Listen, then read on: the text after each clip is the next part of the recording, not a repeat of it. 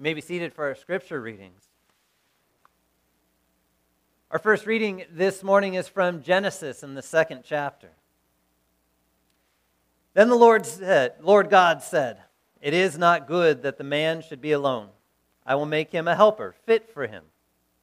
Now, out of the ground, the Lord God had formed every beast of the field and every bird of the heavens and brought them to the man to see what he would call them. And whatever the man called every living creature, that was its name. The man gave names to all livestock and to the birds of the heavens and to every beast of the field. But for Adam there was not found a helper fit for him. So the Lord God caused a deep sleep to fall upon the man, and while he slept, took one of his ribs and closed up its place with flesh. And the rib that the Lord God had taken from the man, he made into a woman and brought her to the man. And the man said, This, at last, is bone of my bones and flesh of my flesh. She shall be called woman, because she was taken out of man. Therefore, a man shall leave his father and his mother and hold fast to his wife, and they shall become one flesh. And the man and his wife were both naked and were not ashamed. This is the word of the Lord. Our epistle reading this morning is from the epistle to the Hebrews in the second chapter. Therefore, we must pay much closer attention to what we have heard, lest we drift away from it. For since the message declared by angels provided to be reliable, and every transgression or disobedience received a just retribution, how shall we escape if we neglect such a great salvation? It was declared at first by the Lord and it was attested to us by those who heard, while God also bore witness by signs and wonders and various miracles, and by gifts of the Holy Spirit, distributed according to his will. For it was not to angels that God subjected the world to come, of which we are speaking. It has been testified somewhere What is man that you are mindful of him, or the Son of Man that you care for him? You made him for a little while lower than the angels. You have crowned him with glory and honor, putting everything in subjection under his feet. Now, in putting everything in subjection to him, he left nothing outside his control. At present, we do not yet see everything in subjection to him. But we see him who, for a little while, has, was made lower than the angels, namely, Jesus crowned with glory and honor because of the sufferings of death, so that by the grace of God he might taste death for everyone. For it was fitting that he, for whom and by whom all things exist, in bringing many sons to glory, should make the founder of all their salvation perfect through suffering. For he who sanctifies and those who are sanctified all have one source.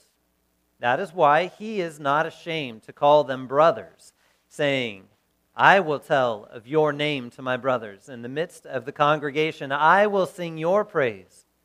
And again, I will put my trust in him. And again, behold, I and the children God has given me, since therefore the children share in flesh and blood, he himself likewise partook of the same things, that through death might, he might destroy the one who has the power of death, that is, the devil, and deliver all those who through fear of death were subject to lifelong slavery. For surely it is not angels that he helps, but he helps the offspring of Abraham. Therefore, he had to be made like his brothers in every respect, so that he might become a merciful and faithful high priest in the service of God to make propitiation for the sins of the people. For because he himself has suffered when tempted, he is able to help those who are being tempted. This is the word of the Lord. I invite you to rise as you are able for the reading of the gospel. From Mark's gospel in the 10th chapter. And Pharisees came up in order to test him and asked, Is it lawful for a man to divorce his wife? And he answered them, What did Moses command you? And they said, Moses allowed a man to write a certificate of divorce and to send her away. And Jesus said to them, Because of your hardness of heart, he wrote you this commandment. But from the beginning of creation, God made them male and female. Therefore, man shall leave his father and mother and hold fast to his wife, and the two shall become one flesh. So they are no longer two, but one flesh. What therefore God has joined together, let no man separate. And in the house, the disciples asked him again about this matter. And he said to them, Whoever divorces his wife and marries another commits adultery against her. And if she divorces her husband and marries another, she commits adultery. And they were bringing children to him, that he might touch them. And the disciples rebuked them. But when Jesus saw it, he was indignant and said to them, Let the children come to me. Do not hinder them, for to such belongs the kingdom of God. Truly, I say to you, whoever does not receive the kingdom of God like a child shall not enter it. And he took them in his arms and blessed them, laying his hands on them. And this is the gospel of our Lord may be seated. And I, would you please pray with me? Dear Heavenly Father, we thank you for all that you have done. We thank you for bringing us to this place where we can gather together as your family, gather together as your children, and hear your word. We pray, Lord, that you would work by your Holy Spirit. Lead us and guide us. Remove distractions from us, that we would hear your word for us in Jesus. And in his name we pray. Amen. Last week we began the conversation of unity uh, with the text that we were walking through as uh, we saw how Jesus was speaking to unity within the church and how at times things need to be taken away from that church body in order for it to remain healthy and whole. Today it's unity a little closer to home. And Jesus is asked a question by the folks that he was teaching. Now, they had left the region of Capernaum and they had gone down to the other side of the Jordan and Judea. So they're kind of almost to Jerusalem. They're in an area where folks know of the law given by Moses. They're in an area that is very traditional and in an area that is um, very rooted in the Jewish identity and the people of Israel. And so, as he comes in, and as Mark tells us, as his custom was, he began teaching. It's just what he did when he walked around. And to test him, to test him, some folks came up and they said, Jesus, can a man divorce his wife? Now, in good rabbinical fashion, Jesus asked a question back What did Moses tell you? And they said, Well, Moses said he could just write a certificate of divorce. Okay, let's unpack all of that. Oh, and send her away. Let's unpack all that for just a second. So, at that day and age, especially in the years prior to Moses and whatnot, divorce was basically for any reason whatsoever. The husband can basically say three times, I divorce you, and then send the woman away. Could have been because she burnt breakfast, it could have been because of absolutely any reason whatsoever. Okay? And sending her away then would put her into a very uncaring spot. She would have no support. She would have no uh, community around her. She would have no resources. She would have nothing. And so, as they ask this question, they bring about Moses, right? Moses said we could send her a certificate of divorce. That was actually, in that moment, a very caring thing to do because then she could say, Look, I didn't leave on my own. I left because of this other reason. This has cleared me. It was a way to be welcomed back into the community as well as have some way to have a connection moving forward with anybody else. So they answered and they said, Well, Moses said we could write a certificate of divorce. Jesus' response is because of your sin and hardness of heart that he wrote that. It was because the relationship that God had joined together was being abused. It was because of all of these other reasons, right? This whole sermon is not going to be on divorce. Not by any means. Because uh, Jesus was actually talking about something a bit bigger. Yes, the words are divorce. And that's the example in the home. That's the example close to home that they were walking through, that they would see, and they were looking for a loophole to be able to get out of responsibility. But even in that, since divorce doesn't really apply to all of you sitting here, now many of our lives have been affected by it. We've seen it either from the perspective of a child or from the perspective of an adult. And this is not the go to text that we look at when a marriage has broken because of deep sins and because abuses going on or other things had happened. Yet we know that those things happen because of the weight of sin. Marriages do fall apart, divorce does happen. But it was never really in the plans of things. Let's think, as we hear the rest of Jesus' words, what God has brought together, let no man separate. So, what else has God brought together? Did you get to choose what family you were a part of? Did you get to choose who your parents were? Or did God bring you into that? Did God bring all of you together here at this place?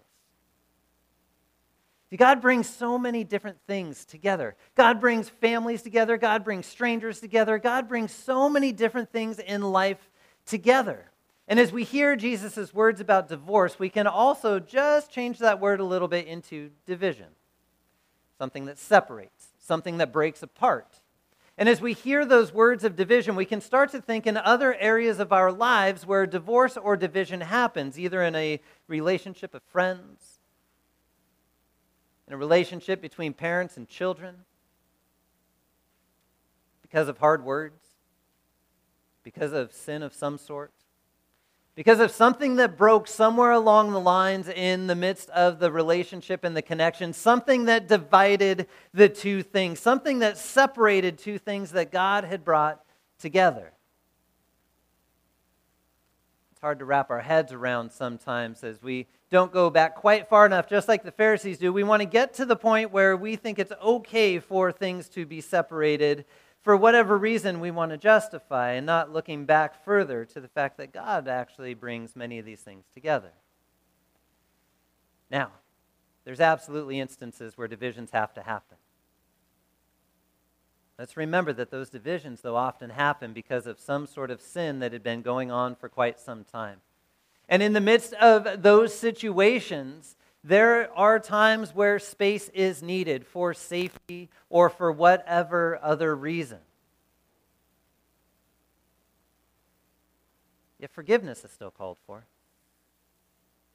Reconciliation is still the goal. At one level or another, not that the relationship would be exactly the same as it was before, but that there would be able to be some sort of reconciliation where you could think of a person or a relationship or a setting and not be burdened by all the things that had happened in the past, but be able to lift them up and hand them over to God and say, God, I pray for these people or this person or this relationship. I pray that you would bring things back together at some level so that communication could happen in some way, so that there wouldn't be as deep a division as there was before. And it's hard to think through all those situations in life that are so hurtful. Yet then we also look at what God has done for us. Sin was the one thing that separated us from God. The one thing that made it so something unholy could not be in the presence of something holy, as we were born in sin and separated from Him. And yet, He even took that upon His shoulders. So I'm going to do away with that. Where there has been division, I'm going to bring things back together. And as he has sent his son to die and rise again, as he worked out the forgiveness of our sins and draws us back into his presence and says, Yes, you were born in sin, yet you are forgiven and made righteous in Christ. You can be in my presence once again. He worked through all of that to bring us back into his presence, back into his place.